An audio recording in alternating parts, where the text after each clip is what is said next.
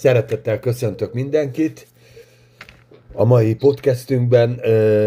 Aki most kapcsolódik be, vagy csak ezt az egyrészt hallgatja, mi a ceglédi gyülekezet vagyunk, akik egy ilyen konyha nyelvre lefordítjuk magunknak a Bibliát.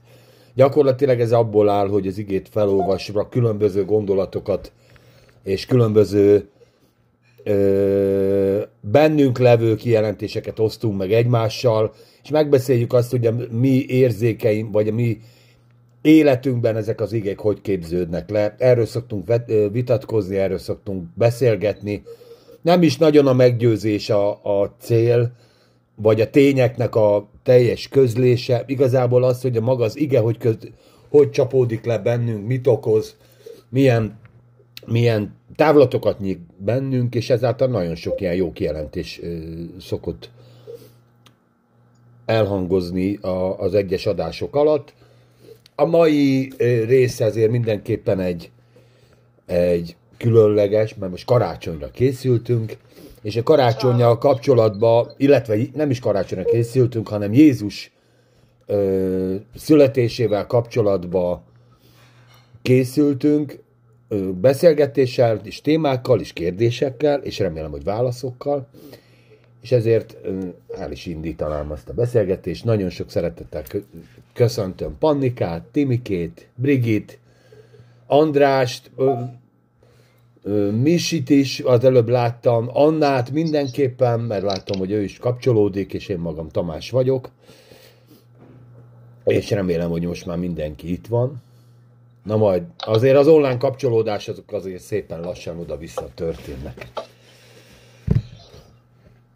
Jézus Krisztus születése. Ugye két, két helyen írja a, az ige, illetve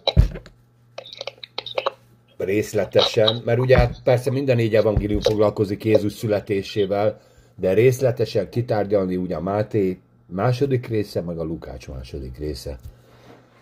Hát én azt mondom, hogy kezdjük el a Lukács kettővel, mert ott azért ez hosszabb, részletesebb, és a Máté 2 is szerintem össze lehet rak, bele lehet rakni.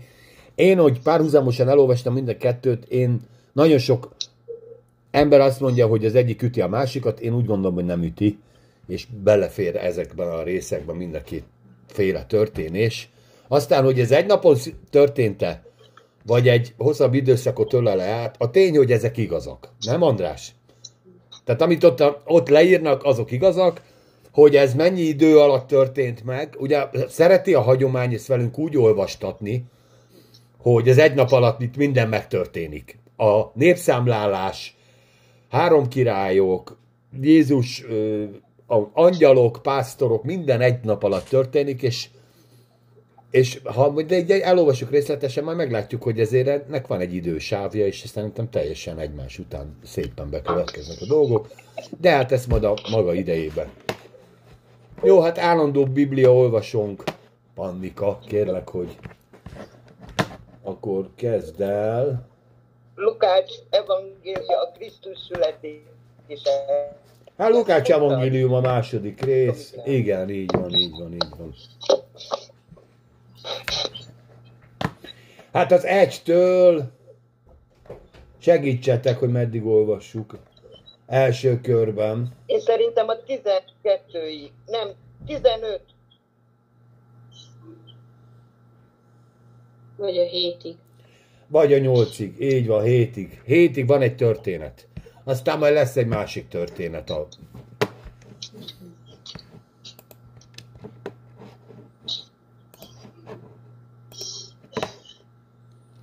Jó, egytől, mehet egytől hétig. És rőn azok azokban a napokban Augustus császártól parancsot adaték ki, hogy mind az egész föld összeírattassék. Ez az összeírás először akkor történt, mikor Szíriában és Cirénius volt a helytartó. Mennek valadért mindenek, hogy beírattassék ki ki a maga városába. Felment pedig József is Galileából, Názeret városából Judába, a Dávid városába, amely Betlehemnek neveztetik. Mivel hogy a Dávid házából és háza népek közül való volt, hogy beiratassék Máriával, aki neki jegyes, jegyzett, feles, jegyezte született feleségül, és várandós volt. És lőn, hogy mikor ott voltak, betelének az ő születésének napjai. És szüli az ő elsőszülött fiát, és bepójálta, és helyezi őt a jászolba, mivel hogy nem volt nékik helyük a vendégfogadó háznál. Azon a vidéken Ámen. Ámen. pásztorok voltak. Panika. Amen. Ámen. Egy. Haladjunk szépen sorjába, nem? Szerintem itt az igének a megfejtésében. Illetve értelmezésében nem fejtjük meg. És lőn azokban a napokban Augustus császártól parancsolat adaték ki, hogy az egész föld összeíraték. András, mi a, ezzel kapcsolatos? Én csak azt szeretném leszügezni, hogy a, az Ószövetségben, a törvényben Isten pontos ünnepeket rendelt az ő népének, dátumra, napra pontosan, hogy melyeket kell megtartani minden évben újra és újra. Az új szövetségben úgy tűnik, hogy egyetlen ilyen ünnep sem lett leszögezve, kötelezővé téve, és ezt Isten azzal is biztosította, hogy nem tudjuk sem a napot, sem az órát, nem csak a visszajövetelének, de az Úr születésének sem tudjuk a napját meg az óráját. Ugye a történészek ez, ebből a, az első mondatból próbálják belőni az időszakot legalább, hogy mikor született az Úr. Ezt csak azt akarom mondani, ha fontos lenne a dátum, akkor ide lenne írva. Aha. Jó, jó, hát ez egy vélemény. Én, én, én gyakorlatilag ugye ez a beszélgetés ma nem azt fejti meg, hogy pontosan melyik nap született Jézus, bár ebből is azért bőven a, az elmúlt évszázadokból, sőt, tehát az internet dugig van. Én legalább három, mondom, három dátumot tudok, amit ezzel kapcsolatban majd azért beszéljünk meg, de és lehet, hogy a Misi barátunk még ennél sokkal többféle verziót tud Jézus Krisztus születésnapjára, melyiket lehetne ünnepelni. Egyébként a legjobb, legnépszerűbb, vagy számomra a legnépszerűbb vélemény, ami nekem tetszik a legjobban, hogy minden nap gyakorlatilag jó, mert ahogy Isten elhívja az embereket, gyakorlatilag minden nap meg is születhetett Jézus, tehát minden nap megtér valaki, ugye, és akkor benne megszületik az a Jézus, aki az örök megváltott, de hát jó, hát ez már analógia, tehát ez most már... Misi barátom, a, egy pici adalékot tudnál leadni ahhoz, hogy ö, a császártól milyen parancsolat adott ki, hogy az egész föld megszámláltathassék?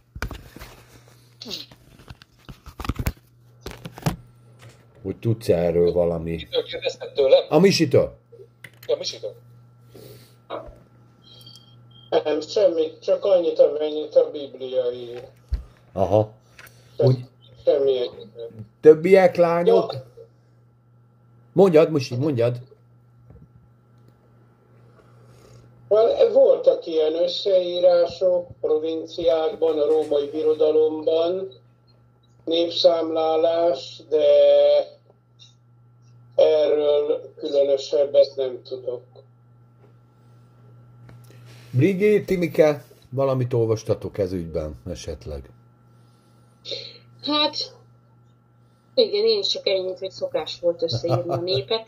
Hát azt tudom, hogy Isten nem díjazta a népszámlálást, de ugye itt nem, itt, itt nem ők voltak éppen a vezetők, hanem a rómaiak voltak, akik éppen rajtuk uralkodtak, aztán azt kellett csinálniuk, amit azok mondanak, úgyhogy nyilván ezért kellett összeirattatni.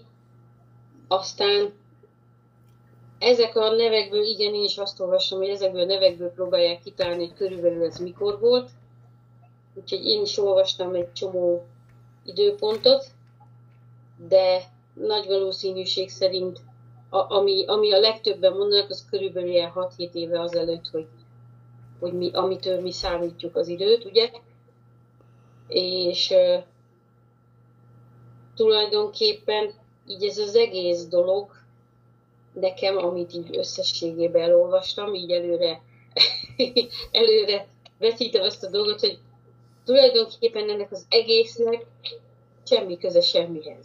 Tehát az, a- az a legjobb. Jó, de most na figyelj, van egy rész az igében, ami, amiről szépen valahogy vagy illedelmesen elhallgatjuk, vagy illedelmesen azt mondjuk, hogy ez így ilyen babona, és én úgy gondolom, hogy itt most karácsony tájékkal szerintem jó erről beszélni, hogy Jézus Krisztus a földre jött, testér lett, pici baba volt ő is, emberré lett, mindenfajta hagyománytól függetlenül. És ahogy az igébe így sorról sorra szoktunk menni, ugye ez már egy 46. 7. rész, akkor most miért ne beszélnénk meg Jézus Krisztus születésének a körülményeit, Jézus Krisztus születésének a, az ezzel kapcsolatos talányokat, titkokat, meg lehet ezt beszélni. Ez nem egy bulvár, bár néha bulvárba fullad ez a beszélgetés, de alapvetően csak tényleg a, azt, amit oda elolvasunk, azt értelmezzük, és szerintem, és ha ezzel kapcsolatban az ember adaléka, adalékok jutnak a vele szembe, miért ne beszélné meg? Ennyi a történet.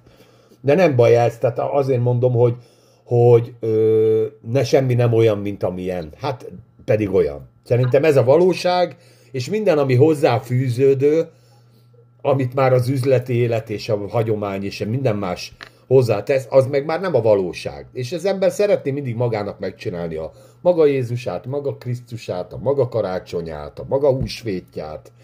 Nem ilyenek vagyunk emberek? Dehogy nem ilyenek vagyunk, és ez szerintem egyáltalán nem baj. Na én, amit olvas... Mondjad? Érdekes. Érdekes, Persze. hogy így az ember be, benéz és rádöbben arra, hogy semminek semmi köze semmihez. Amit eddig vallottál, gondoltál, tudtál, tanítottak, semmi köze nincsen hozzá. Úgyhogy tök jó. Hát igen. A, a, a, eleve a népszámlálás a világon a legostobább dolog, amit el tudok képzelni. Most, hogy volt nálunk a népszámlálás, mivel soha nem pontos. Mert nálam ezt megírta, hogy van ennyi és ennyi, de két percen belül születik még 500 vagy 10, gyere, 10 gyerek, és már nem egyezik az, a, a, a, a, a szám. Szóval ez, ez egy fura dolog nekem ez a népszámlálás, mindig is az volt. Persze tudjanak, de, de nem, nem, hogy mondjam nektek, nem lehet belőni pontosan. Jó, de hát itt most ez, igen, ez most azért nem, a, ugye a, ilyen alapon nem is kellene persze, népszámlálás, persze, a népszámlálás, panika, mert ugye mindenki, de figyelj, panika, mindenki regisztrálva van. Tehát amikor megszületik valaki, akkor nem a levegőbe születik meg, hanem ugye anyakönyvezik, egészségügyi papírt kap, egy csomó mindent kap, tehát ott azonnal valami regisztrációja van annak a gyereknek. Nem a népszámláláskor derül ki, hogy Akkor létezik. Tudják, hogy, hogy a pandika létezik 70 éve, ez nem most derül ki, értem, de teljesen más célja van. Itt a, egyébként az volt a célja, ugye egy katonai, ö, nyilván itt a zsidókat azért felmentették a katonai szolgálat alól, ugye én úgy tudom legalábbis, de hát ugye bevételi forrásként tudják azért, hogy mennyi a, a össznépesség a római birodalomba. Itt, amit a, ugye a, a, a Lukács 2.2 ír, hogy hát most itt a Károli úgy írja, hogy ez az összeírás először akkor történt, amikor Szíriában Szirénusz volt a helytartó, ugye ezt írja.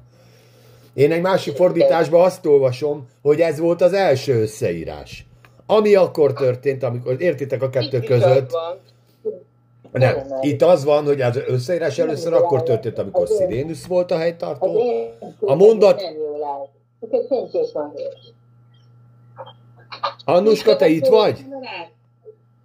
Én itt vagyok, csak, csak azt látom, hogy, hogy... Csak nem látunk. Nem.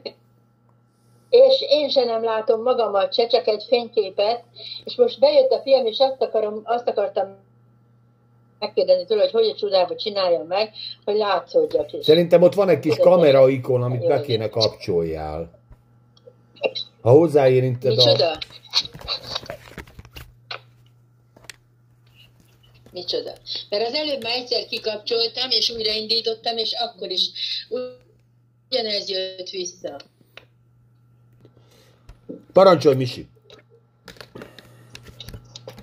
A népszámlálás célja a római birodalomban és a környező, meg az azt megelőző birodalmakból, birodalmakban nem a, az volt a célja, hogy megtudják a népesség teljes számát, hanem elsősorban a hat köteles vagy éveken belül katonának alkalmas férfiakat kutatták fel, és a, ez a népszámlálást elsőnek azért nevezi az evangélium, mert Izraelben ez volt az első rómaiak által kezdeményezett népszámlálás. Ez érdekes.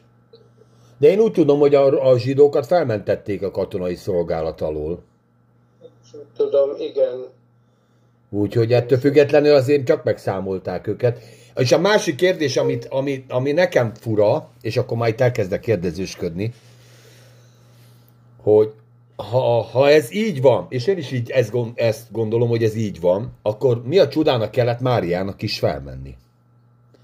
Nazaretből Betlehembe. Mert ugye csak a fiúkat számolták meg. Ebben belegondoltatok? Erre nektek van? Miért kellett Máriának elmenni Betlehembe?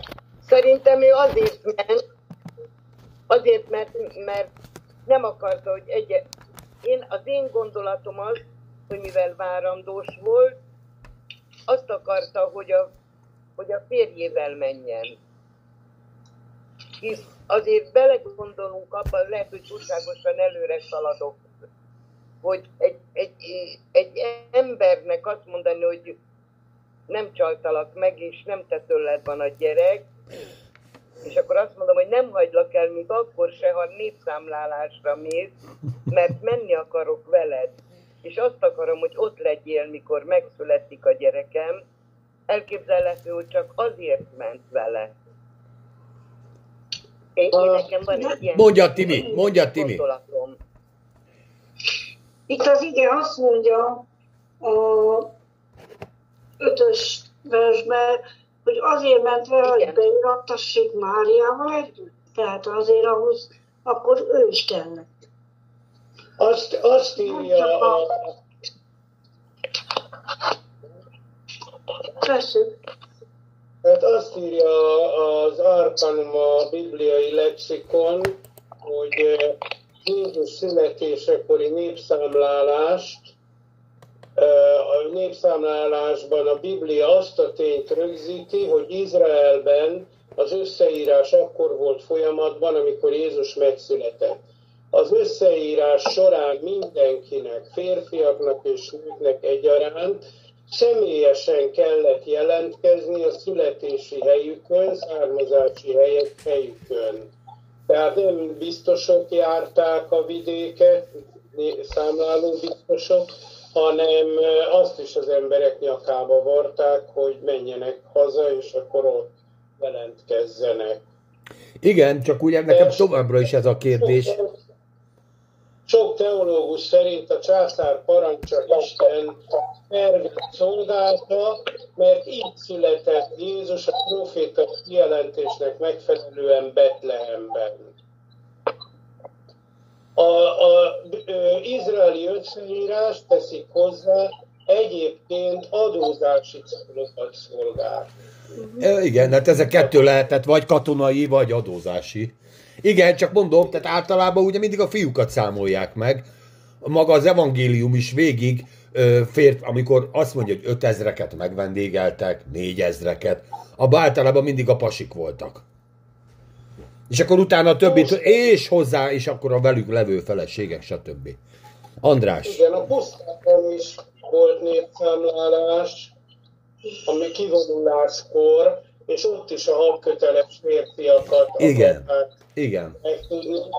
És ott, se, ott, ott viszont nem személyenként számolták, hanem fejpénzt kellett fizetni, és az összegből következtették vissza, hogy hány eh, emberben, hány hadköteles fiú.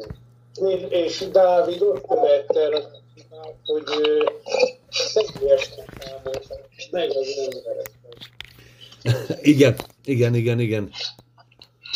Andris, Hát én azt gondolom, hogy az adózás érdekében ugye haza kellett menni, akkor nem volt személyigazolvány, és szerintem nem hagyja otthon egy férje feleségét. Tehát a, képzeld el, hogy mennyi ember kezdett el akkor vándorolni. Nem hagyják otthon a, a család másik felét.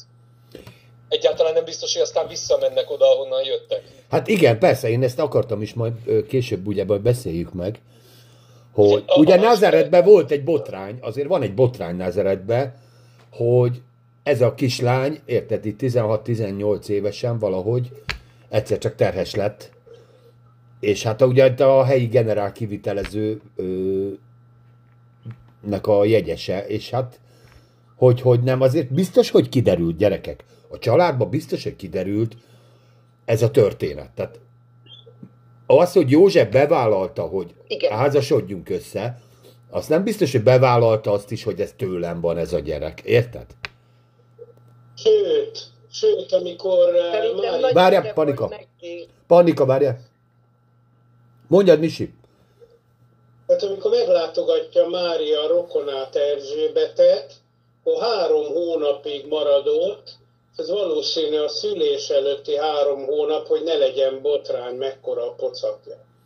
Igen, igen, igen. Mert, Tehát, mert, hát nem mindenki veszi be a mesét.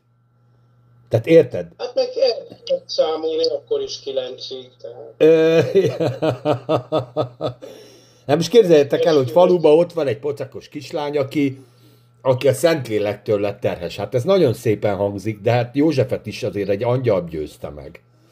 Tehát Máriának így önmagába azért, ö, és hát biztos szép volt a kislány, tehát mentek a plegykák ugyanúgy, mint itthon. Én úgy gondolom, hogy József azért vitte magával, mert nem akarta kitenni ennek a, ugye ott egyedül a faluba. Nagyon lehetséges, igen. Tehát több, több rétű a dolog, mert ugye aztán ugye ne vissza sem mentek Nazaretbe, csak majd jóval később. És majd be lehet látni. Ö, másik kérdésem,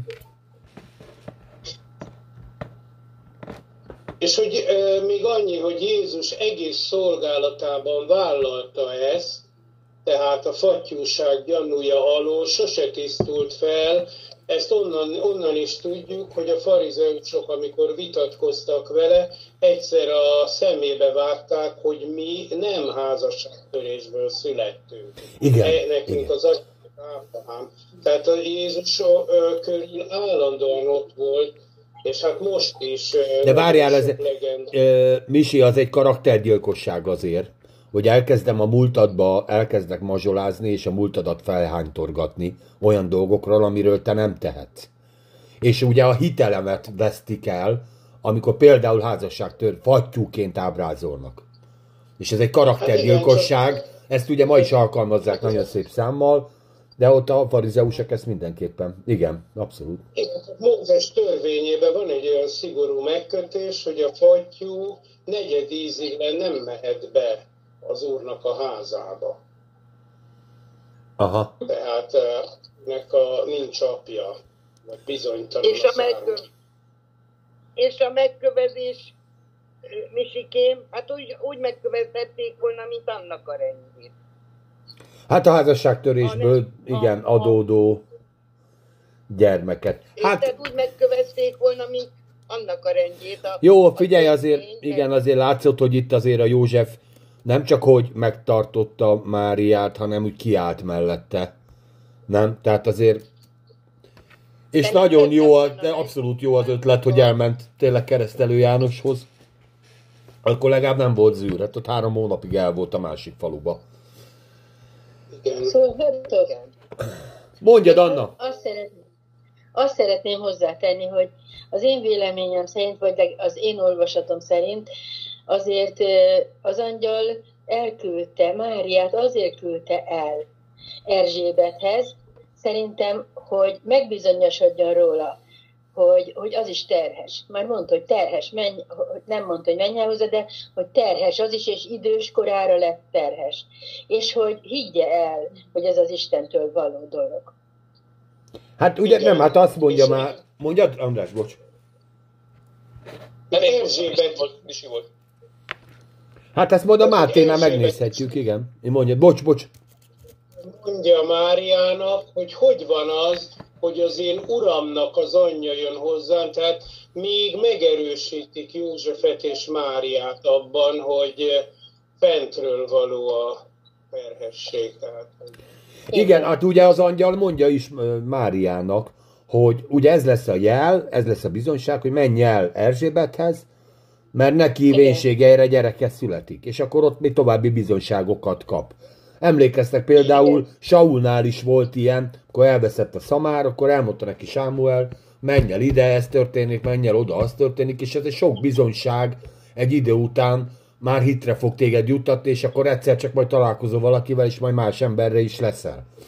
És de szerintem Mária életében is, hát képzeljétek el egy kis, tin, egy kis tinédzser kislányt, megjön egy angyal, és azt mondja, hogy figyelj, hát te vagy a kiválasztott.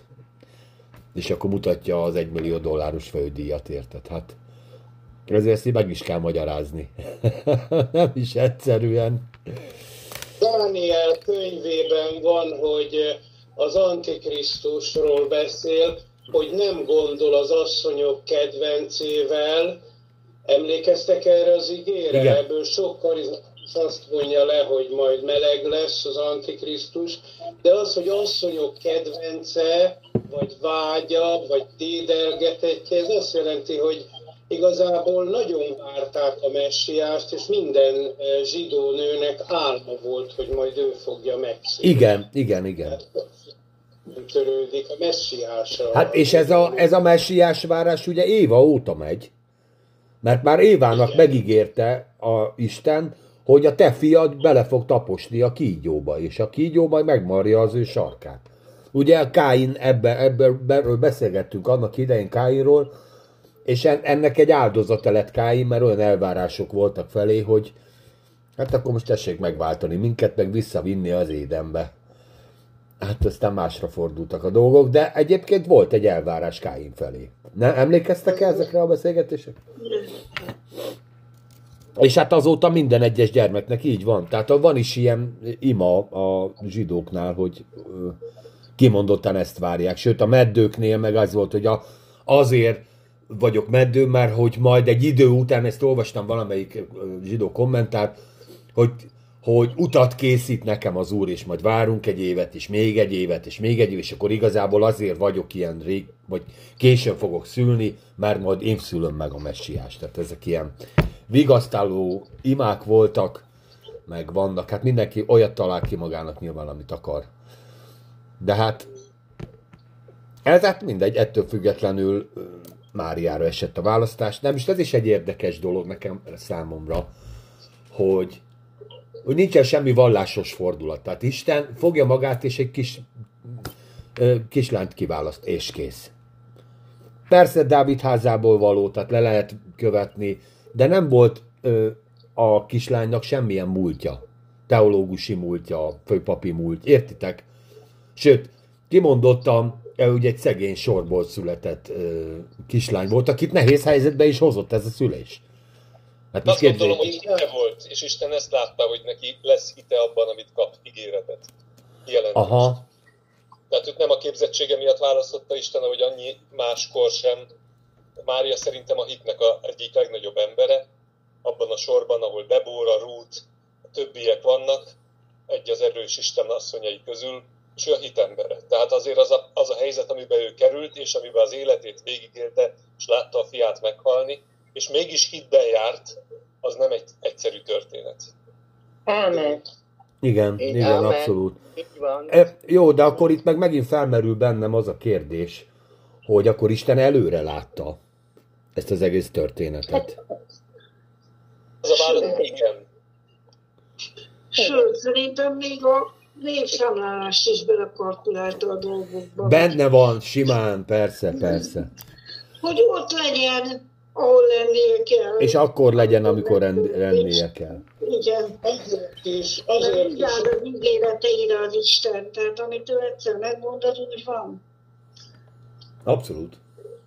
azért olyan nehéz ezt, ezt például ezt a történetet is józanésszel megérteni, meg megbeszélni, mert a, a vallásnak egy olyan kérge rakódott rá, a vallásos bugyuta igeértelmezésnek olyan sok hordaléka, hogy ezen mind át kell, mert ezek nyomot hagynak a mi gondolkodásunkban Persze, is persze. hogy ezek például amikor az angyal megjelenik Gábriel Máriának, az akkori korban használatos legköznapi köszönést mondja. Nem azt mondja, üdvözlégy Mária malasztal teljes, hanem hello, szevasz Mária. Úgy lehetne, és nagyon megállt téged az Isten, mert te fogod megszülni. És, eh, és csak ennyit mond, és ebből lett az egész üdvözlégy, meg ez a vallásos virágcsokor, amit mi oda képzelünk. Ez egy köznapi jelenet. Hát Akkor abszolút. És ugye a választás Mária felé még szerintem azért, azért volt fontos, hogy, hogy ö, tehát ezt még nem rontották meg, ezt a kislányt. 16 éves gyerek, 17 éves gyerek, még nem járt sehova teológiai iskolába, még nem roncsolták szét az agyát sehova, tehát simán csak tisztán ö, tudott vele az Isten úgy kommunikálni, mint ugye kevesek. Hát ugye nyilván ezek a, a tínédzserkorú lányok azért annyira nem voltak, sőt nem a városban született, nem Jeruzsálembe született, ugye, hanem ö, Nazaretbe volt, tehát gyakorlatilag Nazareti a, a kislány. Nem, ugye nem betlehemi, csak ugye betlehemi származású, de hát mégiscsak Nazaretben élt. Ugye, mert itt a származás volt a lényeg, hogy honnan származik, melyik törzsből, és akkor a törzsnek kellett hazamenni a, a nem, a faluba. Jól értelmezem, hogy ezért kellett hazamenni, igen. Jó, Tehát a, Mondhatok valamit egy pillanatra?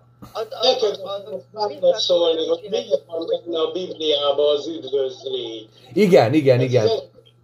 De meg az EFO-ba sincs benne, az, az EFO-ba is csak annyi van, itt van uh, uh, Lukács egy, uh, egy A uh, 20, 28, 28 28 28, Gabriel megjelent Máriának, Miriamnak így köszöntötte, üdvözöllek, hát még ez is egy kicsit polgári, mint ahogy, tehát ott igazából az a, amit Arámra gondolnak, hogy mit mondott, meg görögül van ugye a Biblia, annyi, hogy szervusz, szervusz, vagy hello, és az örökké való, tehát Isten egyelmébe fogadott téged, és veled van, ennyi. Nekem van egy ilyen arám magyar ö, ö, bibliám, ott konkrétan szó szerint Pannika így van. Üdvözlet, kedvenc! Az Úr nagyon megáldott téged, ti, akik élvezhetitek Isten kegyelmét, a legkedveltebb, ő a kegyelemmel teljes, és te pedig legyél üdvözlégy és kegyelemmel teljes az örökkévalótól. Üdvözlet, kedves! Ez, tehát ez a szó szerinti ö, naturalisztikus fordítása az egésznek. Az összes többi vers, ezt így szépen hozzá lett. Nem tudom a Károliba, hogy van, de megnézhetjük. Itt, itt is úgy van, meg azért mondom, hogy hát nem a Bibliának mi, azt mondja, bocsánatot, hogy, hogy mondom, az is bemenvén az angyal hozzám mondál néki. Örül, kegyelembe fogadott. Örül, kegyelembe fogadott. Az Úr veled van. Áldott vagy te az asszonyok között, az pedig látván megdöbbent az ő beszédén, és elgondolkodik, hogy micsoda köszöntésed. És mondál neki az angyal, ne félj Mária, mert kegyelmet találtál az Istennél. És ime fogansz a méhedben, és szülsz fiút, és nevezed az ő nevét Jézusnak. Itt más nincsen, nincs körül, nincs egy ilyen misztikus valami, ennyi van a Károliba.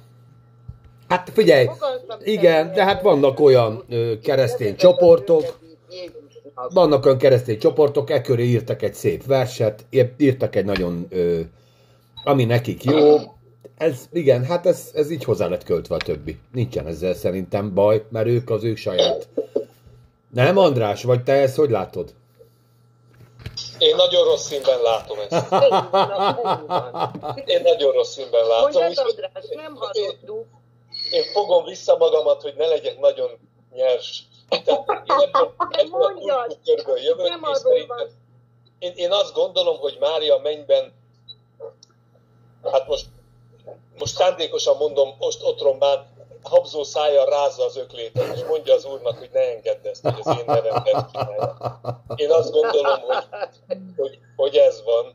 Tehát én, én, én nagyon sajnálom őt, mert egy hit szolgálatát megcsinált, egy hitben járt az egész életében, és ahogy a Misi mondja, egy ilyen, nem is tudom, hogy mondjam, hogy mi épült köré. Egy biznisz, egy komplet biznisz és vallás épült köré. Így van. És nekem a karácsonyjel ez az egyik fundamentális problémám, hogy nem stimmel sem a nap, sem a témakör, sem a bibliai idézetek nem úgy vannak, ahogy, ahogy mondják, tehát semmi, semmi nem ott van, ahol kellene. Jó. Legalább egy nap emlékeznek A Jézusra. születésén, az, Igen. azért a születésénél én vitatkoznék, mert én tőlem egyszer megkérdezte egy fogány, hogy miért hiszed, hogy van Jézus, hogy született. Szóval ilyen, ilyen, tudom azért fiam, mert a világ másik végén is 2020. január 12 van. A megy oda. És ez nem lehet, és ez mindegy, hogy melyik, milyen hitvallásosnak küldik, ez lehet a, a, a, a, a kínaiaktól, a, a muzulmánoktól, akit el tudsz képzelni, mindenhol 2020. január 12 jelenjen meg a bíróság előtt. Nincs appelláció. Mondhatok valamit, Tamás? Nem egészen. Én, én szerintem, Pannika, ez az, amire azt lehet mondani, hogy a pokolba vezető út is jó szándékkal van kikövezve. Mikor az emberek kitalálják, hogyan segítsenek Istennek. Én szerintem Isten nem szorul rá, hogy mi kitaláljunk ünnepeket, amelyen keresztül majd az embereket ő megragadja. A föltámadott Krisztus evangéliumán keresztül minden mondva csinált ünnep nélkül az Isten eléri az embereket. Ez szerintem egy egyszerű em- emberi kitalálmány. De megígértem, hogy balhé. én, én nem azt mondtam, bocsánat. Én a Jó. mondtam. Jó, akkor, akkor most lapozzunk egyet, és most menjünk át a Máté 2-be, és nézzük meg egy másik aspektusból a, a születést, és ez pedig a, a na, ez ott majd kiderül. Jó? Mielőtt itt online verekedésre kerül a sor karácsony szent napja. Pedig Máté, Kettő. Máté 2. Szájkarate. Jó, Pannika, akkor légy szíves ebből is az egy, egy, egy, egytől. egytől. Hát, ö...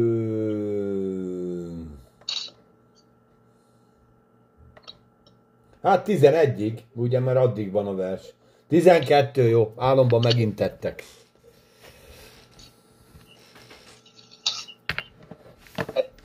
Amikor pedig megszületik vala Jézus a judeiai Betlehemben, Heródes király idejében imi napkeletről bölcsek jöttek Jeruzsálembe. Ezt mondták. Hol van a zsidók királya, aki megszületett? Mert láttuk az ő csillagát napkeleten, és azért jöttünk, hogy imádjuk őt. Ki- király pedig ezt halván megrémült, és vele együtt az egész Jeruzsálem. És egybeülve minden főpapot, a nép írás tudóit tudakozik vala tőlük, hogy hol kell a Krisztusnak megszületni. Azik pedig mondák nékik, judejai Betlehemben, mert így írta a próféta. És te Betlehem, és te Betlehem Júdának földje, semmiképpen sem vagy legkisebb Júda fejedelmi városai között, mert belőled származik a fejedelem, aki pásztorként terelgeti majd népemet Izraelbe, és az Izraelt. Ekkor Herodes titkon hivatván a bölcseket szorgalmasan megtudakolá tőlük a csillag megjelenésének idejét. És elküldvén őket Betlehembe mondta nekik. Elmenvén szorgalmasan, szorgalmatosan kérdezősködjetek a gyermek felől, melyet pedig megtaláltok, adjatok, adjátok tisztumra, hogy én is elmenjek és imádjam őt. Ők pedig a király beszédét meghalván elindultak.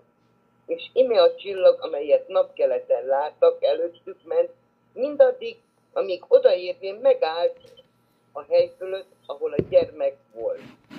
És mikor meglátták a csillagot, igen nagy örömmel örvendeztek, és bemendén a házban, ott találták a gyermeket anyjával, Máriával, és reborulván imádták őt, és kincseiket kitárván ajándékokat adtak néki, aranyat, tömjén és mírhát. Jó, legyen ennyi. Na hát ugye több, több név felmerült, az elsőt azt, hogy beszéljünk arról, hogy kik voltak ezek a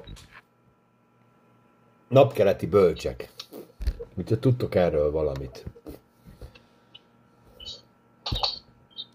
Brigike már olyan régen. Csillagvizsgálók, varázslók, Aha. akik asztrológusok tulajdonképpen. Ugye volt egy égi jelenség, amit követtek, tehát azért nem voltak ők ugye... Mágosnak hívja őket az új szövetség. Mágos, mágus. Igen, hát én olvastam, hogy ugye Mezopotámiából jöttek, tehát olyan méd, méd sarjakból áll, ugye médiáknak hívja őket egy fordítás. De lehet, hogy a média tőlük származik. Nyilván nem, de jól hangzik. Igen. Mondjad, Brigi, bocs. Ja, hogy ilyen bolygó együttállás volt, és a, azt olvasom, hogy a Jupiter, Jupiter meg a Saturnus valamilyen formátumban, valamilyen csillagképben és a valamilyen, mit tudom én, asztrál Hát, izéből volt, és ők ezt látták meg, ezt fedezték fel, és hogy ez egy ritka jelenség volt, és nyilván ez nekik valamit mondott, és akkor ők ezt kezdték el követni. Hát igen, én amit olvastam, az De a, akkor miért a várjál, hogy az, hogy, hogy nem csak egyszer állt össze a Jupiter és a Saturnus, hanem abban az évben ez háromszor történt meg.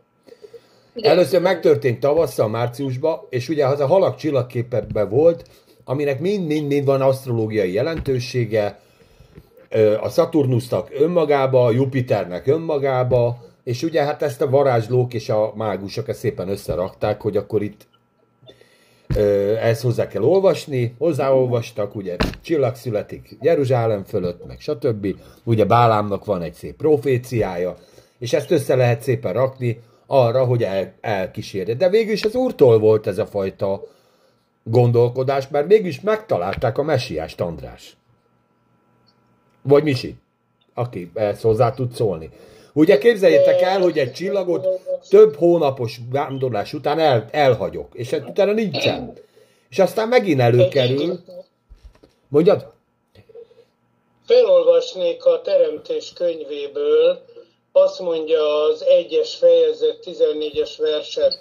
Ismét parancsolt Isten, legyenek világító égitestek az ég boltozatán, válasszák el a nappalt az éjszakától, és szolgáljanak jelekül, és mutassák meg a kijelölt időket, napokat és éveket. A kijelölt idők ugyanaz, tehát a görög ismeri, tudjátok, a Kronosz és a Kairos megkülönböztetését. A Kairos az az, az időnek az a aspektusa, az a mozzanata a folyamatos időnek, amikor az Isten beavatkozik. A meglátogatás a Kairos, és a pogányoknak ezt adta Isten, tehát ez nem csak egy okkult dolog, Hát nem véletlen, hogy a babiloni hatos számrendszerbe számoljuk mi is az idő, Persze, abszolút. éveket, órát, napot. Eh, Tehát ők nagyon profik voltak ebbe, és ez nem csak, tehát ebben van tudomány is, meg eh, megfigyelés, nem, nem csak eh, okkultizmus van, a, nem tudom pontosan, asztrológia vagy asztronómiának, de a megfigyelésnek egy olyan mélységére eljuthattak, hogy valóban összetudták kötni a, a bibliai proféciát. Az Isten népének a proféciát. Egyébként De igen, A, a nemzeteknek valamit, de ez nem azt jelenti, hogy a, a horoszkóp meg ez az mind az úrtól van, nem, de bizonyos égi jelenségeknek, hogy olvassuk a Bibliában, vannak, jel- van jelentősége. abszolút, abszolút. Sőt, tehát a jelenések könyve, a jelenések könyve is ugye több ö, ö, majd jelenség, jelenséget meg fog fogalmazni. Majd vérré vált a nap, vagy sötétség volt Jézus ö, halálakor. Értitek, egy csomó olyan ö, égi jelenség kísérte az egyébként fontos történéseket a, a Bibliában eddig is, meg ezután is fogja, amik párhuzamosak azzal a történéssel, ami éppen megtörténik. Tehát eh, én is úgy gondolom, hogy attól, hogy az égen történik valami, az nem kell, hogy okult legyen, ezt most meg lehet vizsgálni, miért ne lehetne ö, ezt pogány embereknek is hát- vezetés hozni. Panika? Na, na, na de Tomikám, a, ott Betlehem, ez mind, mind fizikai jelenség, amit most elmondtatok. Hallottam a csillagot összeállni, hallottam mindent. És Betlehemben szerintem nem csak a kis Jézus megszületett a Ferike is, megszületett a Misike is, meg a többi is. Ez az Istennek volt azt mondja, itt mondja, hol van a zsidó király, aki megszületett, hogy lássuk az ő csillagát napkeletet, azért jöttünk, ez a legfontosabb benne, hogy imádjuk őt. Jó, na most azért figyelj, azt, Ez, azt már, ö, ez már én szerintem, egy- persze igazatok van ebbe is nagyon sokban, de az Istennek volt ez egy, ez egy, ez egy üzenete, hogy pont oda, pont azt a gyereket választátok ki, hogy ahhoz menjetek. Hát mondjuk ez nyilvánvaló. Panika, tehát a, érted, az Isten emberré válik, akkor most fontos a Misike, hogy megszületik, meg fontos a Ferike is, hogy megszületik, de azért mégiscsak az Isten válik emberré, és mégiscsak a megváltó jön erre a világba be, nem véletlenül lesznek majd az angyalok és a különböző örömünnepek. Tehát azért ezt ne bagatelizáljuk el, hogy mit most akárki is megszületik, és örüljünk mindenkinek. Örüljünk mindenkinek, minden élet fontos, de itt egy, a, Nem, ez, nem azt mondtam, ezen az éjszakán itt egy nagyon fontos esemény történt, Pannika drágám. Csak ennyi. Ja. De én, én, én nem azt mondtam. Én De azt mondtad. mondtam, Tomi, hogy ezek mind fizikális dolgok. De legbelső érzés az, hogy tudták, hogy és azért jöttünk, hogy imádjuk őt. Hát, de a cél az, Ez az, a legnagyobb. De figyelj, de hát a cél az volt, hogy imádják őt az elinduláskor is, fél évvel ezelőtt. Hogy elmegyünk, és le fogunk borulni az, az Isten király előtt. Ugye Jeruzsálemben megkérdezték, nyilván gyerekek azért egy csillagot követni szerintem nem egy olyan egyszerű dolog. Tehát nem olyan mesebeli csillagot képzeljetek el, mint a, a, amit a rajzfilmekben látunk, hogy itt az óruk előtt lebeget, hanem itt, hát értitek, amikor minden tiszta az ég, amikor nincsenek felhők, akkor van egy fényes csillag, ami akkor látszik. És akkor ez Jeruzsálemig, nyilván karavánútól jöttek ezek az emberek, Jeruzsálemben megálltak, és megkérdezték a helyi nagy tudorokat, hogy végül is hol, honnan származik a messiás. Ugye ez a történetnek ez a lényege, és utána, utána ott mondták, hogy ez Betlehemből. És éjszaka lett, és akkor ha, ugye délkeleti tájékba megnézték, és ugye 7 kilométerrel arrébb megint feltűnt a csillag, örvendeztek, és akkor mentek már Betlehembe. Gondolja, az a kérdésem ezzel kapcsolatban, szerintetek ez egy napon született? Egy napon történhetett? Jézus születésekor ez? Biztos, hogy nem, mert Herodes több évre visszamenőleg megöleti az összes gyereket. Tehát ez egy több éves időtartam volt szerintem. Aha. Annuska, vagy Misi, bárkinek még mi a véleménye? Én nem igazán értem a kérdést, mert egy gyerek nem évek, évekig tart megszületnie. De a pontos időt nem Várjál, ö, ne keverjük össze a két tényt. Van egy születés, és van egy csillagvezetés. Tehát a, a csillag nem azt üzente, hogy én most akkor oda vezetlek titeket egy most születendő gyerekhez. Én azt mondom, hogy megmutatom a messiást. Nem? Tehát a csillag ezt, ezt jelképezte ennek a médeknek, hogy meg fogom mutatni az Isten királyt. Misi, te hogy értelmezed a csillagnak a... Nagyon, nagyon érdekes dolgot vetettetek fel. Sose gondolkoztam még ezen így. De, de, de valószínű, hogy nem egy, egy időszak, vagy nem egy konkrét időpont. Nekem az a megfejtésem, hogy Jézus ö, születésekor benyújtottak egy áldozatot. Ugye nyolc napos lett, körülmetélték. És galambáldozatot mutattak be. Az a szegénységnek egy kifejezése, tehát az volt a legolcsóbb, amit meg lehetett venni, de egy galambáldozat ugye történt. Na most, ha, ha a három királyok ez alatt az idő alatt meglátogatták volna, akkor érted, gyerekek, ott már egy ötös lottó állt a rendelkezésükre. Arany, mirha, farmernadrág, szövetkabát, minden volt már ott. Érted? Akkor nem olyan smucik József, hogy egy galambot bestikázik, akkor az Istennek csak galambot adok. Minimum négy birkával jelenik meg a gyerek születésekor.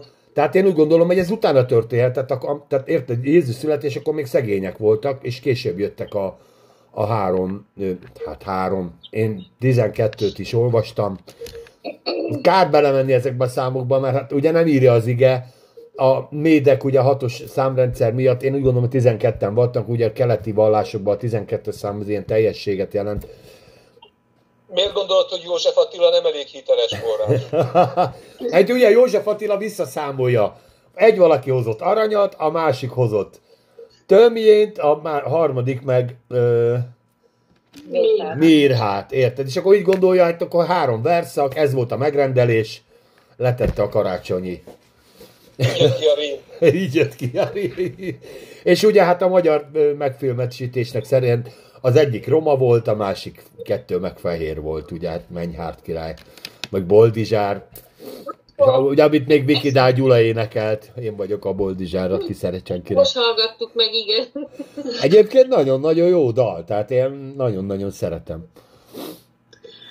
Én azt mondom, Mondjad, Misi? Semmi, csak most már biztos lenne a politikai korrektség jegyében egy ázsiai. Szerintem volt is egyébként. Egyik ázsiai. Ugye, hogy onnan jöttek. Igen. Ő jött- Akkor lenne egy, igen, egy, egy afri, afrikai is, igen. Hát de biztos, hogy volt, volt sötétebb bőrű is, igen. Meg egy, meg figyelj, akkor, akkor már a liberalizmus nevében egy lánynak is kellett lennie, tehát minimum. Ugye most már komoly elvárási munkahelyen, hogy valamilyen százalékban női főnökök töltsenek be szerep, vezető szerepeket, természetesen egy nőnek is meg kellett jelenni. Nem beszélve arról, hogy gendersemlegesnek is kellett lennie, tehát akkor öt legalább kellett, hogy legyen. De ne fűzzük tovább ezt a mai... Szerintem a mai világban Jézus meg se tudott volna születni, tehát megdumálták volna, hogy vetesse el Mária a gyereket már a születése. Adja örökbe. Adja örökbe, adaptálja, de mondom, akár az abortuszig el lehetett volna menni. Ez még az ördög nem is kellett, tehát ez csak simán benne van a világban. Képzelje, mondom, képzelj le 16 éves tinit, aki mondja az anyjának, hogy hát figyelj, nem jött meg két hónapja. Hát beszélj Józseffel, hát most mit tudtunk csinálni? Nem, tehát ó, figyelj, gyerekek, óriási traumák voltak benne, nem véletlenül kell a természet fölötti beavatkozás minden egyes területen. De menjünk vissza a mágusokhoz. Én úgy gondolom, hogy lehet, hogy amikor Jézus megszületett, akkor elindult ez a csillag. Akkor ott volt az az együttállás, és utána ezt követték a pásztorok, de nyilván ennek, ne, vagyis a, a bölcsek, de nekik ez idő volt. Tehát a születés, meg mire odaértek a bölcsek, a között bizony idő telt el, és én azt hallottam, hogy az eredetiben nem egy ilyen csecsemőről van szó, hanem egy ilyen nagyobb macska, karolő gyerekről. Hát így pa, pa, És nem véletlen, hogy, hogy Herodes is úgy gondolta, hogy akkor két év alatt mindenkit. Igen, tehát itt a gyermek ott pajol, pajoljon, vagy valami ilyesmi, az már ott gyermeknek volna, nem, nem csecsemőt ír. Az De akkor én azt nem értem, hogy akkor, ha olyan sokáig ott voltak, hát annyira jól érezték volna magukat ott, a, ott az állatok között, Pardon. hogy ott maradtak a gyerekkel összeírás után. Nem, hát ez, most, most elolvastam, ahogy a bölcsök megjelentek, ott már nem a jászlat írja, meg nem az istálót, hanem hogy a házba mentek be. A házba bekopogtak. ezek, Igazából ezek azok a panelek, amiken olyan nehezen verekszi át magát az ember, hogy ez jelenik meg a képzeletünkbe. Persze. Pedig lehet, hogy a King Davidbe laktak ezek, óriási kis területtel, 12 bölcs, vagy még több, és miattuk nem volt, nem csak az összeírás miatt, nem volt szállás, mert a kísérő személyzetnek olyan sok férőhely kellett. Ja, hogy előre lefoglalták a fél Jeruzsálemet, fél Betlehemet, el, elfoglalták.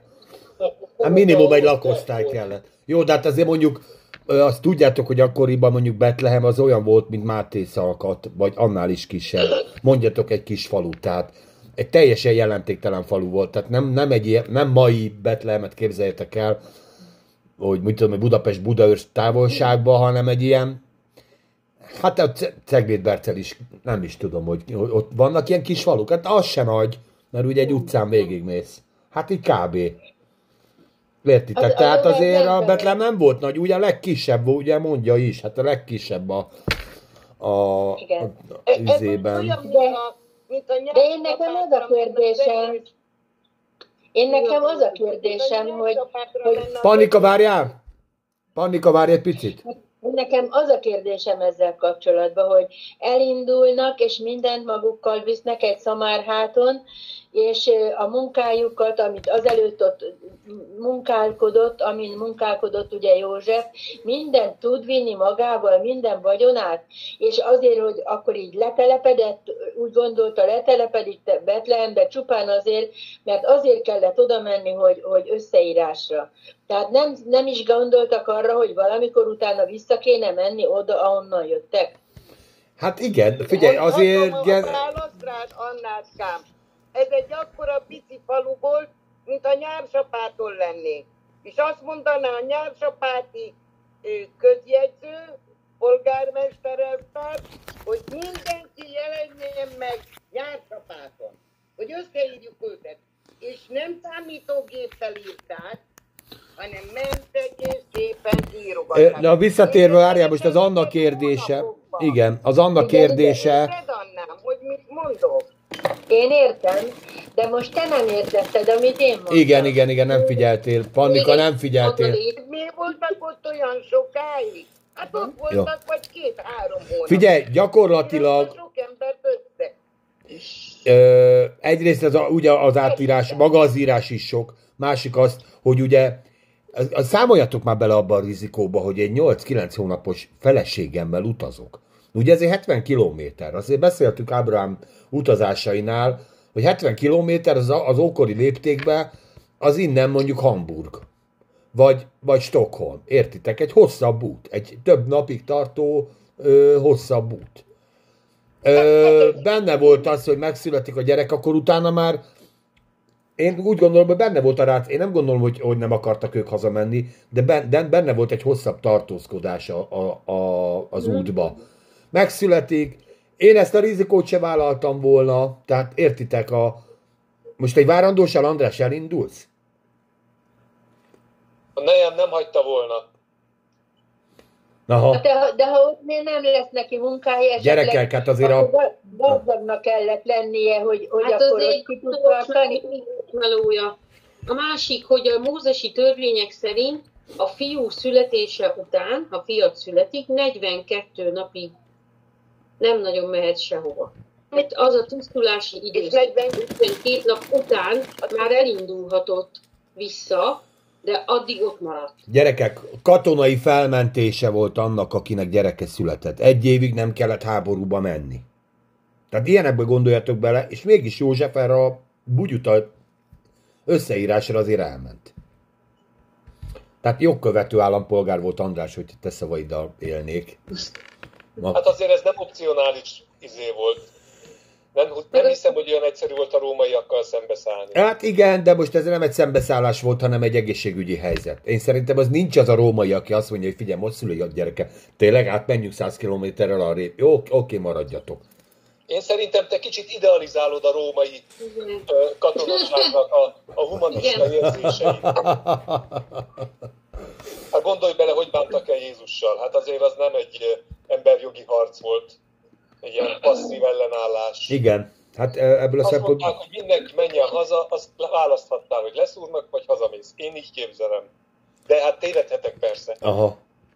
Mindig vannak kivételek. Hát 80 napra csak fölmentek Jeruzsálembe. figyelj, mi magyarok vagyunk, mi tudjuk, hogy mi az, hogy kivétel. Kivétel ez, kiskapu az, kis ajtó ez, stikába megoldjuk, maradj itthon, mert. És akkor jönnek a kifogások. Tehát ha ebből a gondolkodásból nézem, A, a, a, a, akkor gyakorlatilag senki nem ment volna sehova, mert mindenkinek van egy kifogása. A- Mi, Nem biztos benne, hogy ezt a magyar mentalitást általánosíthatod. Ha elmész egyes halomról túl balra, ott már nem ilyenek az emberek. Igen, igen, igen. az az igazság, hogy a zsidókat se egy 24 óra alatt írták össze. Azt én tudom, mert Pesten laktak is, ugye, mindegy.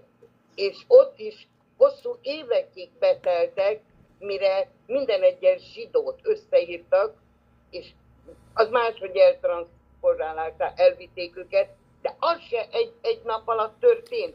Igen, ez is egy összeírás, igen, ez is egy összeírás, az igaz. Érted? Az is egy összeírás volt Persze. annak. Még akkor is, képzeljétek el, még akkor is vittek el embereket, mikor már Abonyba, Szolnokon itt voltak. a- Ne vidd el, a- Pannika, a- most a- megint beleestünk a csapdádba, De hogy elkezdesz, mondom, hogy ö, nagyon fontos a holokauszt, és sajnáljuk ezeket, de most a Jézus Krisztus születéséről beszélünk. Jó, csak már éreztem, hogy bementünk a hálódba. Mondom még egyszer, azért, én csak azért mondtam ezt az Annának, hogy ez nem egy egy hét alatt megy. Így van, egyébként Nem egy ö, meg is erősítelek, Hónapok. Mert, mert ez 14 évig tart egyébként egy ilyen, tehát olvastam valahol valami történeti könyvbe, hogy azt mondja, így nyom egy entert a Cézár, hogy akkor népszámlálás, és ez 14 év mi lesz lezajlik. Tehát azért ott hónapok telnek, ide Igen, mennek, az oda mennek. Tehát, hogy csomóan megszületnek, csomóan meg is halnak. Hát nyilván nem pontos, itt is csak nagyságrendi számok vannak, persze. Visszatérjünk a babiloni királyokhoz. Nekem innen van az első dátumom, mert valaki egyszer, és egy több csillagászati oldalt megnéztem, azt számolták ki, hogy, hogy ez a hármas együttállás, ez fél éven belül zajlott le. Ugye vissza tudják számolni most már, a csillagászat azért viszonylag statikus tudomány. Tehát nem annyira analóg, mint például a teológia. Ma ezt mondjuk, aztán holnap meg más mondunk. Ott ugye hát a csillagnak vannak rendszerei. Ha természetes volt a csillag, és itt tényleg megerősíti több csillagász, amatőrök is, meg viszonylag ö, tudományosan elismertek is, tehát feltételezik, hogy ez nem egy természet fölötti csillag volt, hanem tényleg ez a Saturnus ö, Jupiter csillag, ö, bolygó összeállásnak a fénye vonzotta őket oda, akkor a Jézus Krisztus születése az Krisztus előtt hétben és októberre esett. Szeptember vége, októberre, és a sátoros ünnep volt még akkor pluszban. Tehát nem elég, hogy 12 ö, méd felvásárolta a fél Jeruzsálemet, mert ugye nekik lakniuk kell, egyébként népszámlálás, akkor még volt egy sátoros ünnep is. Tehát ember legyen talpán, aki ilyenkor szállást talál, meg egyébként bármi mást is. Nem beszélve arról, ugye, ugye a sátoros ünnepről, hát Misi majd, ha tudsz, majd szeretné mesélni, mesélj kérlek. Én úgy tudom, hogy ez ilyen kötelező hétnapi ünneplés volt, nem? Igen. Ugye gyakorlatilag az volt, Igen. Egyszer a három főünnep közül valamelyikre fel kellett menni. És a sátoros ünnep volt a legkedveltebb. Igen, mert ugye az arról szólt, hogy Isten, vagy a nép ugye sátorban lakik, és akkor, de az Isten meg gondot visel felőlük, és a nép vándorolt, és ugye egy új korszak kezdődik majd, ugye sátoros ünnepnek ez a talán az üzenete. Én azt hiszem, és ebbe erősítsetek meg, hogy a, a, a Istennek a királyságában, tehát az ezer éves királyság alatt egy darab ünnep lesz, amire mindenképpen meg kell jelenni mindenkinek, és ez pont a sátoros ünnep lesz. Nem a karácsony. Ez majd később derül majd ki, de most jelen pillanatban a Bibliába gondolkodunk. Ha bevezetnénk, akkor majd a karácsony is. Ahogy koszorús költőnk mondaná Bródi János, hogy miért nincs minden nap karácsony, ez a... Jól van, jól van. De a sátoros ünnep a, lesz a megoldás majd. Igen. Tehát ez az egyik. A másik számítás is ugyanerre lyukat ki, az pedig keresztelő János és ö, Jézus viszonya, mert ugye ki lehet számolni azt, hogy Zakariás mikor volt szolgálatban, mert ugye szolgálatban volt. És a, e- ezeknek a havi és heti szórásoknak ugye neki sorrendet kellett tartani, tehát nem úgy volt, hogy felhívják a Zakariást, hogy figyelj, nincs kedved szolgálni? Á, nem érek rá, de gyere már le, jóval elmegyek, és akkor egy teljesen egy non-profit időpontja volt, hanem itt a, a szolgálatoknak volt egy különböző sorrendje a különböző nemzetségeken belül, és melyik hónapban melyikbe szolgált, és kiderült, hogy a, a így esett valamelyik hónapra, aminek a vége az lesz, hogy fél évvel később ugye Jézus is megfogad, és ő meg pont szeptemberben született. Mert azt hiszem márciusban született keresztelő János. Tehát ez a két megoldás van. Egyébként a karácsony, hát ez majd, majd arra is egyébként vannak verziók, sőt nekem van november 14 is, hogy a november 14-nek csak a, gyorsan elmondjam a történetét, hogy a, a, a, a, tehát a csillag az körülbelül mondom olyan októberre ért oda, de mire a, a papok és minden egyes egyéb emberek odaszedelőzködjek, elköszönnek, elindulnak, ez tartott egy ilyen két hétig még. Tehát azért mondom, október közepe, november eleje. Talán, vagy szeptember, ugye sátoros ünnepek szeptember vége, október első hete, ugye ez egy hét, és valahogy így ebbe az, ebbe az egy hónapba van valahova besűrítve.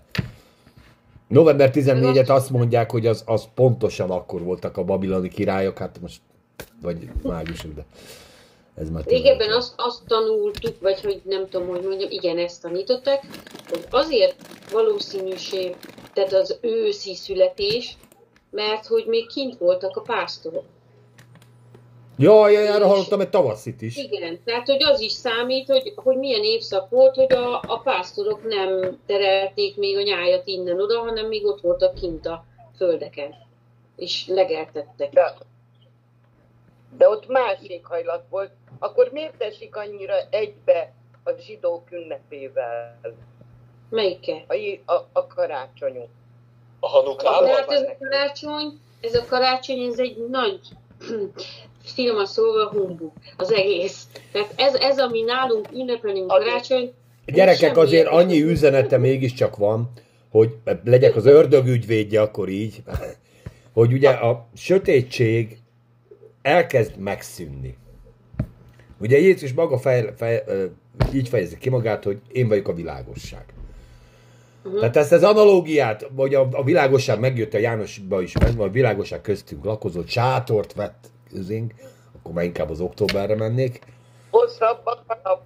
Persze, de mondom ennyi. Tehát az az, hogy a világosság el, ö, valahol elindul, és a világosság el fog jutni a teljes világosságig. E, ezt bele lehet, mondom, magyarázni. De jó, amit az András mondott az elején, hát kár a dátumokkal beszélgetni, de mondom valahol itt van a kutya elásva. Talán valami Saturnus római ünnep volt, amit egész lakosság ünnepelt, és akkor úgy voltak vele, hogy akkor legyen ez a Jézus Krisztus születésnapja, és ezáltal inkább a szeretetnek az ünnepe. Én talán ezt hangsúlyoznám ki a legjobban. Nem tudom, ti hogy vagytok vele.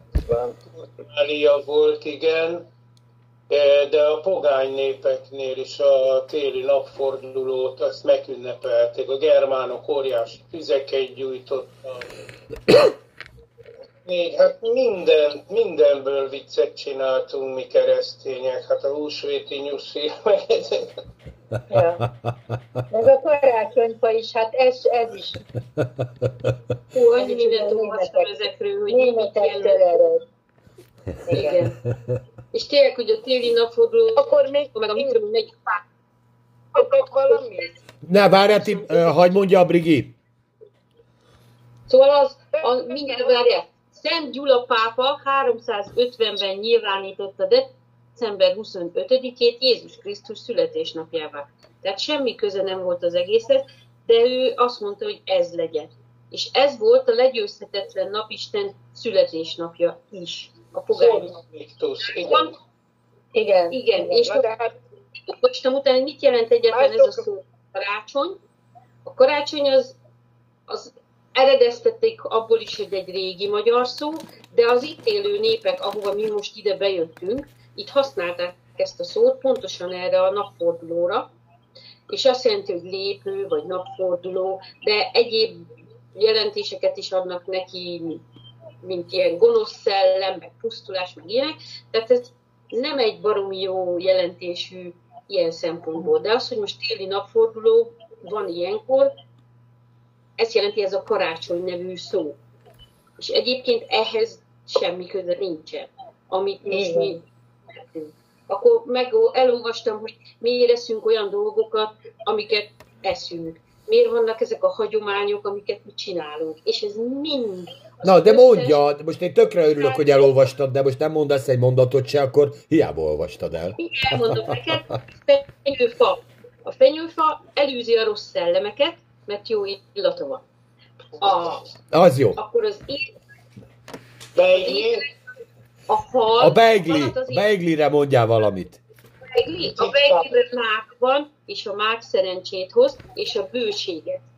Tehát, hogy legyen kajánk jövőre is. Jutka, légy szíves hozzá be. Szerencsés vagy.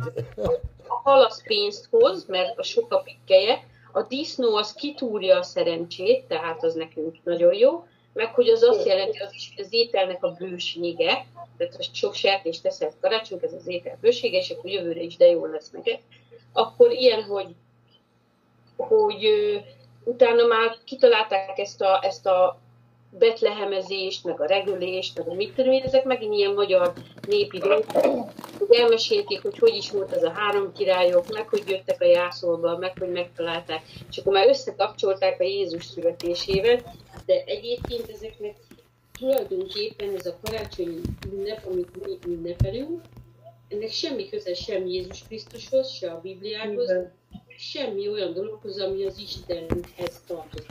Ami Istenhez. Egész más Istenekhez tartozó dolgok.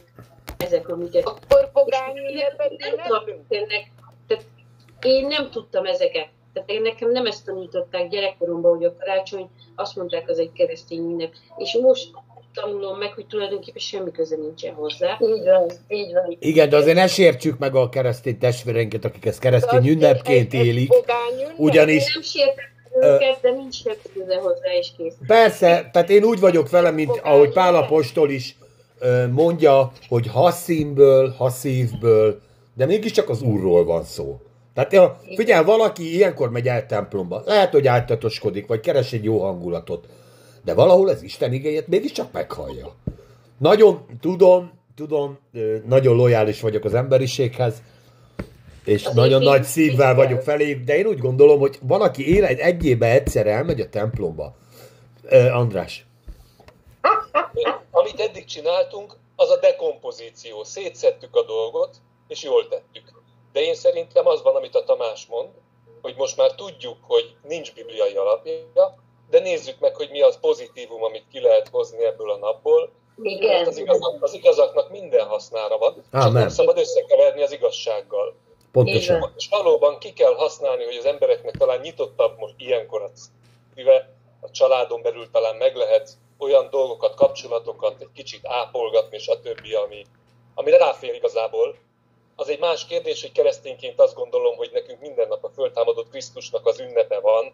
Tehát én, Amen. én inkább a húsvétot élem meg minden nap, de ha már a világ így torzult, ahogy torzult, tudva azt, hogy ennek nincsen bibliai alapja, de azért hozzuk ki belőle a legtöbbet. Bocs Tamás, hogy félbeszakítottalak, csak el akartam mondani, hogy nem vagyok teljesen destruktív, csak azt nem szeretem, ha összekeverik a, az igazságot meg a, a zavart. Ne, abszolút igazad van, és én mondom, én is erre akartam azért kitérni, és ezt nagyon nagy is jól tudom, hogy itt gyakorlatilag a, a, amikor az emberek csinálnak egy karácsonyi vacsorát, az is egy közösség, az is egy úrvacsora. Mert az úrvacsorában is mi a lényeg? A közösség. Hogy egymással vagyunk közösségben. És az úrral vagyunk A közösségben. szeretet. Az így van, és a, az ajándék is miről szól? A szeretetemnek a kifejezése. És lehet tényleg, lehet ebbe belekötni, hogy valaki tényleg csak pénzért tud szeretetet, izé, egész nap hozzá se szól, de évvégén kapsz egy ajándékot. De mégiscsak gondolt rád. Mégiscsak valamilyen szinten a szívéből a, egy pillanatra. az a szeretet, ami van benne, az kifejeződött egy ajándékban. Tehát, ha innen veszük, akkor egy csomó olyan beszélgetést el lehet indítani, és egy csomó olyan emberrel lehet az evangéliumon, az Istenről beszélgetni, akár karácsony most ebben az időszakban, és lehet hirdetni az evangéliumot, mert most valamivel nyitottabbak az emberek arra, hogy az Istennel való találkozásnak a misztériuma, ö, meséje, bármire is most kihajaztuk-e ugye az elmúlt ö, percekben, órában a, az igét, de mégiscsak Isten jut ez esze, eszekbe az emberekbe. Nem, Timi?